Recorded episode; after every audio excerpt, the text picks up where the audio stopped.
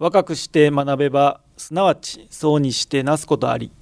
そうにして学べばすなわち老いて衰えず。老いて学べばすなわち死して朽ちず。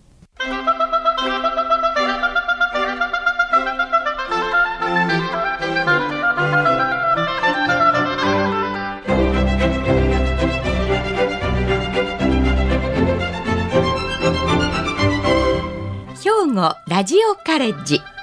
今朝の川柳。テレワーク。猫が邪魔する子はぐずる。テレワーク。猫が邪魔する子はぐずる。谷口佳代子。コロナ禍によって在宅勤務という仕事の形ができましたがペットがいたり子供の世話をしたり在宅には在宅の煩わしさがあるんでしょう。以前のように安心して出勤できる日が待ち遠しいですね。さて今朝の兵庫ラジオカレッジは神戸トンボ玉ミュージアム館長宮本京信さんのご出演でトンボ玉とビーズその魅力を探るをお届けします。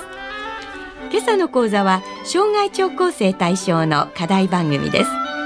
障害聴講生の皆さんは講座を聞いて感じたことをはがき1枚にまとめ事務局まで提出してください。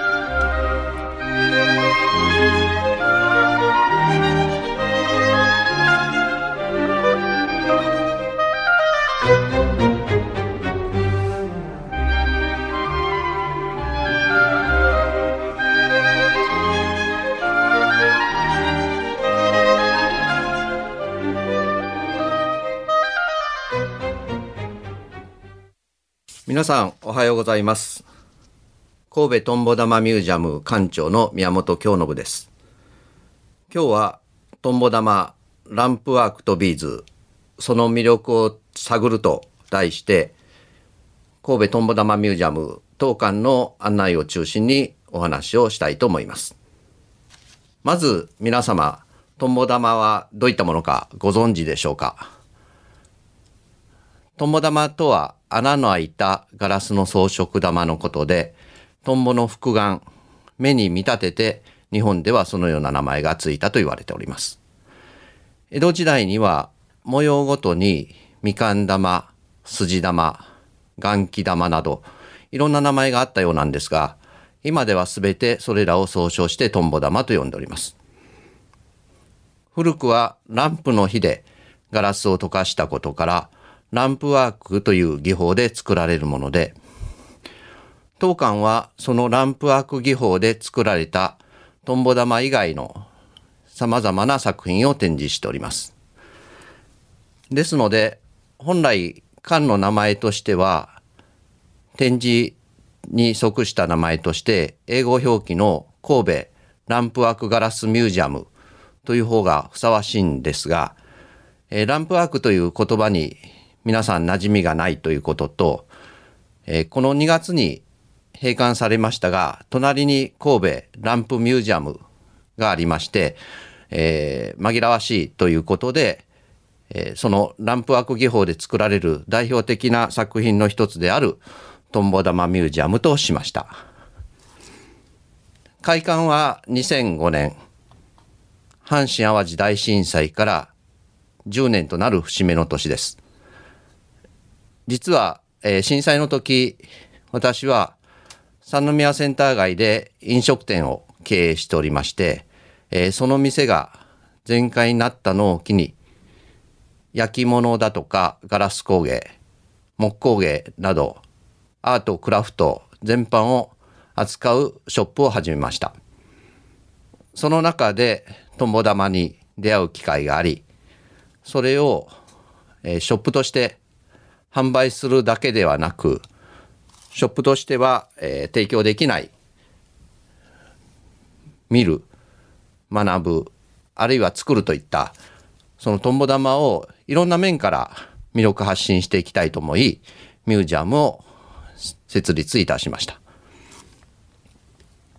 今でも思うんですが、あの27年前の震災がなければ、今どうしてたか、想像もつきませんし、まあ間違いなく言えることは、この神戸トンボ玉ミュージアムはなかったと思いますので、えー、そういった27年前の震災の思いを今でもこのランプアークという、えー、ガラスを通して、えー、発信していきたいというような取り組みをしております。すぐ近くの東遊園地に1.17希望の明かりという、えー、震災を鎮魂、慰霊する火が灯ってます。えー、その日のを文頭をもらい、えー、それを種火に、えー、節目の年などには国内外の作家を招いて、震災への思いを込めた制作実演、デモンストレーションをしていただいております。そのデモンストレーションで制作された作品はミュージアムで常設展示をしています。また、毎年1月の10日前後には、えー、文頭が始まるんですが、皆さんも新聞とかでよくご覧になられたかと思いますけども、中学生が、えー、文頭を受けて学校でいろんな行事に使うと。その10日前後の文頭の日から1月いっぱいは、その日を使ってトンボ玉の制作体験をしていただいて、その思いを来館者の皆さんにお伝えできればという取り組みをしております。まあ、こうして、えー、ショップからミュージアムへの展開をしたわけですけれども、まあ、あの、開館して17年になりますが、えー、今まで考えてもなかったいろんな苦労がありました。まず知っていただくということです。まあ、以前はあの三宮センター街で店をしておりましたので、えー、目の前をたくさんの人が通り、店を知っていただくというのはそれほど苦労がなかったんですが、今は旧居留地のビルの2階ですので、まずそこにそのミュージアムがあるということを知っていただくためのいろんな、えー、苦労がありました。まず、えー、いろいろ取り上げていただくことには全て積極的に受け、新聞、テレビ、ラジオ、あるいは最近は漫画にも登場することになりました。そのように知っていただくためにはどういったものにも取り組んでまいりました。また、ミュージアムとしては入館料をいただくという大変さを実感いたしました。当館の入館料は大人400円なんですが、その400円をいただいて、ご満足いただくというのがなかなか今までずっと館内のその展示の魅力を高めていく努力を続けてまいりまして、実はその閉館された隣の神戸ランプミュージアムさん、当初入館料が当館と同じ400円でしたので、同じ400円で、それ以上の魅力をできるだけ提供していきたいと、その展示の付加価値をいろいろとつけてきました。その後、ランプミュージアムさん、一時休館されて、再開館された時は、なんと、入館料を200円に下げられたということがありまして、当館はそれ以上にやはりその来ていただく価値を磨いていこうと、中の展示内容に工夫を凝らしたりという意味では、隣にそのランプミュージアムさんがあったというのが、当館の展示をずっとこの17年間、どうしていったらいいかっていう考えていく中で、とても意味があったと思ってます。それでは、当館の展示の内容についてご紹介をしていきたいと思います。まず入り口からは歴史の紹介ということで、こちらは倉敷の羽原明則さんという国内有数の古代ガラスの収集家の方のコレクションをお預かりして展示をしています。古代ガラスが常設で展示されているミュージアムというのは、えー、日本国内でもありませんので、古代ガラスお好きな方はこれだけを見に来られる方もたくさんいらっしゃいます。トンボ玉の歴史は古く、紀元前15世紀、今から3500年も前からこのトンボ玉は作られたと言われていますその頃は色形を自由に作られるという意味では宝石以上にも価値があったと言われてましてその頃は権力者の権力の象徴であったりあるいはお守り代わりにされてたという歴史があります。実はガラスというのは自然界にある材料がある条件で結びついて生まれたもので偶然できたものとされてまして皆さんでも例えば焼き物で信楽焼きなどご覧になったことがあると思うんですけれども、えー、肌にですね、えー、ガラス質のビードロ油自然油っていうものが少しついてるのをご覧になったことがあると思います。それは燃料である薪の成分が、えー、焼き物に付着したもので自然とそういうガラス質になるものです。ガラスそのものはそのように、えー、偶然見つかったものなんですけれどもそれを自由に取り出してあるいは色をつけるというまでには相当な試行錯誤があったと思われます。ガラスの色というのは主に金属を使います。皆さんの中で例えば薩摩切子などの、えー、器で同じ模様なのに赤や紫だけ少し値段が高いっていうのをお気づきになった方ありますでしょうか？実は赤は金赤まああの読んでそのごとくなんですが金を使って発色させてます。ですからその金の値段が高いということで赤のガラスも高くなるということになります。このようにガラスいろんな色をその3500年も前に古代の人が作り出したということは今でこそ科学的にいろんなことができるんですけれども本当想像できないような大変なことだったと思います。古代ガラスの以前のものとしてはファイアンスというものがありましてファイアンスは焼き物の表面上薬としてガラスのものがかかったもので例えばエジプト展などに行かれると青い例えばカバーとか猫とかの置物をご覧になったことがあるかと思いますがそれがファイアンスです。それ以降、紀元前15世紀になって、ようやくガラスだけを取り出せるようになって、いろんな色のものを作れるようになりました。古代に作られているものの一つとして、コアガラスというガラスの器があります。これはコア、石膏のような芯のものにガラスを巻きつけて、後でその石膏、コアをえー、書き出して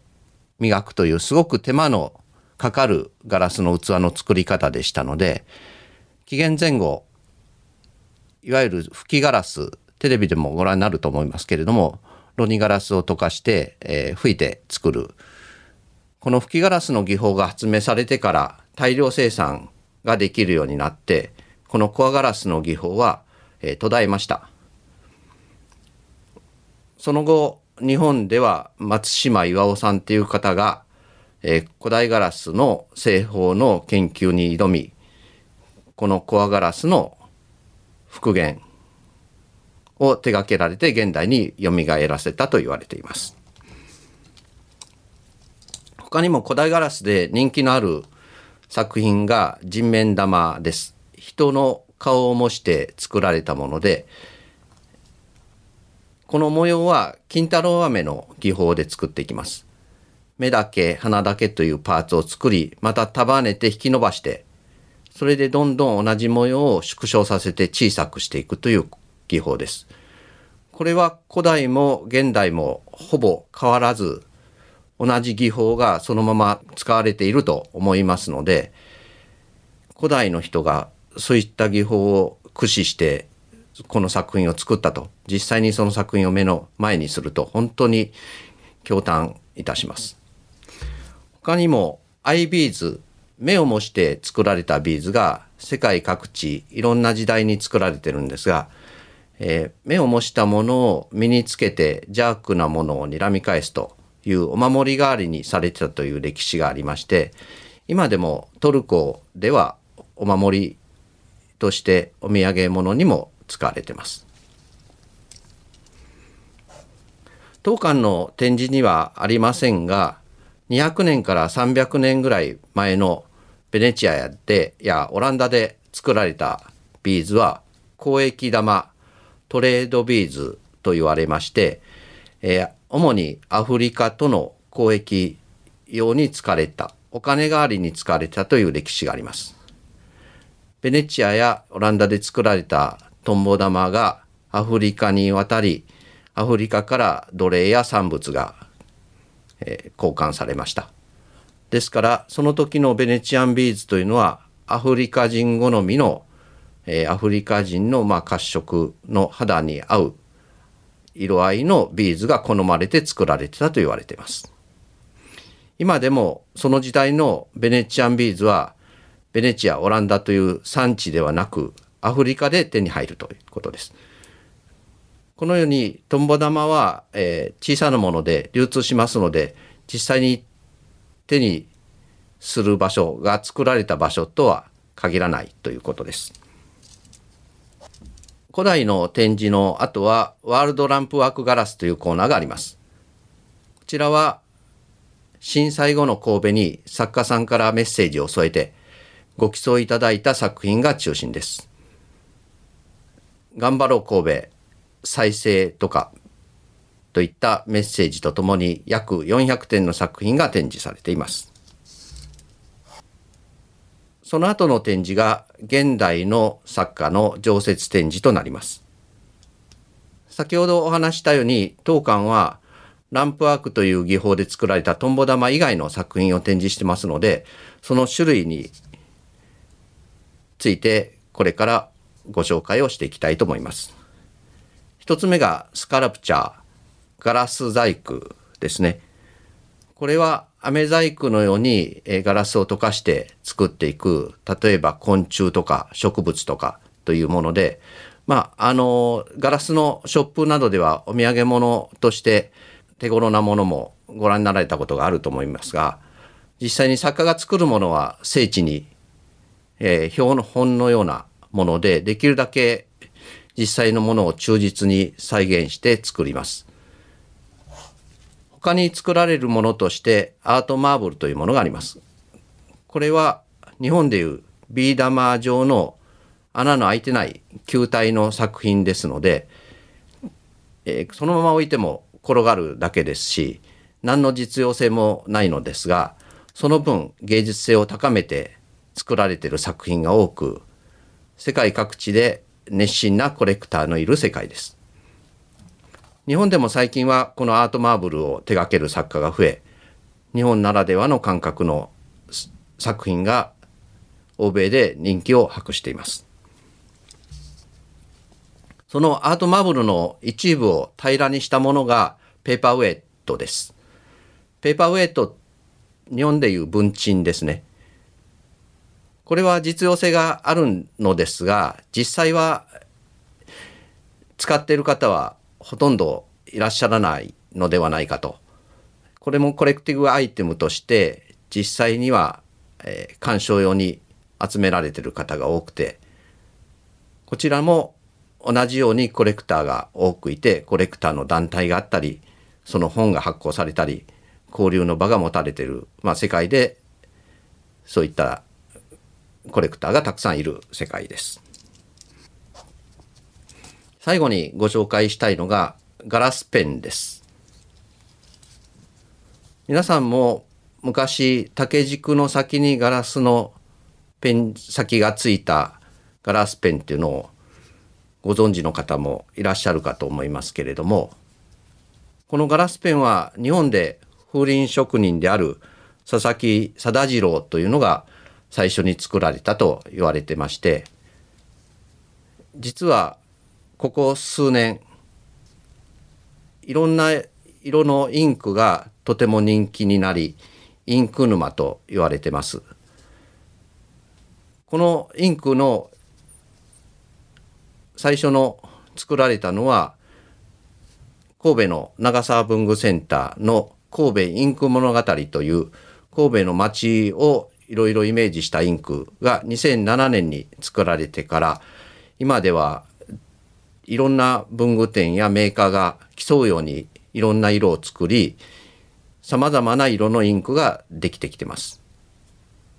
このインクを使おうとすると万年筆だとその都度色を変えるのに大変な手間がかかりますので、つけペンが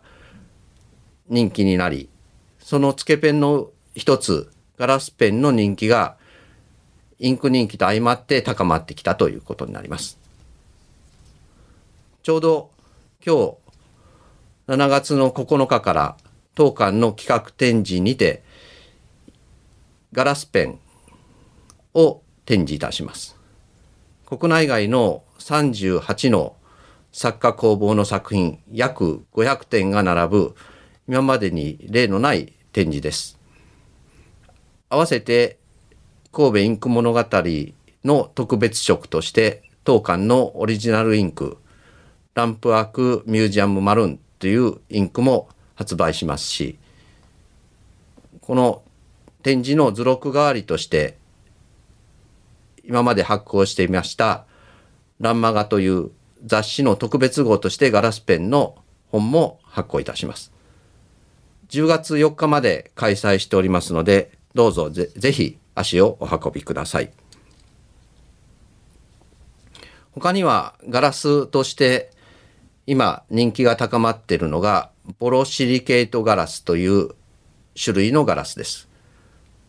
これは耐熱ガラスの一種で皆さんもパイレックスという商標ではご存知の方も多いと思いますがもともとは理化学系のビーカーとか試験管とかに使われる無色透明の材料だけだったのですが最近はガラス工芸家が好んで使うようになりいろんな色のこのボロシリケートガラスが作られるようになってから作品に取り入れられるようになりました。今までトンボ玉やガラス細工で作られたソフトガラス、ソーダ系のガラスや鉛系のガラスとは違い、硬質ガラス、ハードガラスとして軽くて強いガラスですので、先ほどご紹介したガラスペンなどでもよく使われますし、作品ペンダントトップなどでも今までのソフトガラスより軽くて強いので好まれて使うようになってます。近年では宇宙ガラスと言われる宇宙を模したモチーフのガラス作品がとても人気を博してましてこれらは大半がボロシリケートガラスで作られたものです。最後にトンボ玉が新たな役割を得たというお話をしていきましょう。とんぼ玉は今までお話ししたように装い飾るあるいはお守り代わり呉服として使う交易玉お金代わりに使うあるいは鑑賞収集するといったいろんな役割がありましたが新たにとんぼ玉が人に勇気を与えるという役割を得ることになりました。これはビーズ・オブ・カレッジ勇気のビーズとビーズプログラムというものでアメリカのアリゾナから始まったものですが、えー、日本でも NPO 法人が導入して日本の多くの病院で導入されているプログラムです。小児がんなどで、えー、入院している子どもたちが日々の治療を受ける中で日々の治療はメーカーの規制のビーズなのですが時に頑張った時に頑張ったねビーズというものを受け取ります。これがハンドメイドのトンボ玉でそれぞれの子どもたちが例えば、えー、苦い薬を我慢して飲んだ。痛い手術を耐えた。って言った時に頑張ったねビーズというのを受け取りましてそれをずっとつないで一本のものにしていきます。日々の治療も加えますと1年で子どもたちが得るビーズは約900個にも上ります。小さな子どもたちは治療の意味薬を飲む意味っていうのが分からずになかなか積極的にその治療に取り組むっていうことが難しいんですがこのビーズ・オブ・カレッジ勇気のビーズプログラムを取り入れてからは自分たちが乗り越えてきたいろんな治療の日々が目に見える形で手に取って分かるようになり積極的にいろんな治療に取り組むようになったと言われています。このようにトンボ玉は新たな役割を得てこれからも皆さんの中で人々の中でいろいろと役割を果たしていくことでしょう。友玉はまだまだ知られてないと実感しています。ぜひ当館に足をお運びいただいて実際に作品をご覧いただきその魅力を知っていただければと思います。今日はどうもありがとうございました。今朝はトンボ玉とビーズその魅力を探ると題して神戸トンボ玉ミュージアム館長の宮本京信さんにお話をしていただきました。トンボ玉って何だろうと思いながらお話をお聞きしているとガラスでできた装飾玉のことだとかその歴史は3500年余りもあるとのこと。美術品工芸品さらには医療機関にいる子どもたちや大震災で被災した人々の心の癒しなど多岐にわたって人々を勇気づける役割を担っているとのお話でした。ガラスと一言で言ってもさまざまな種類があり装飾品やビーカーフラスコなどのガラスもありその目的に応じて世界のそれぞれの地域に根ざしたもの。それぞれの役割を担ったものといろいろあるようです。百聞は一見にしかず一度神戸トンボ玉ミュージアムを訪れてみたいと思います。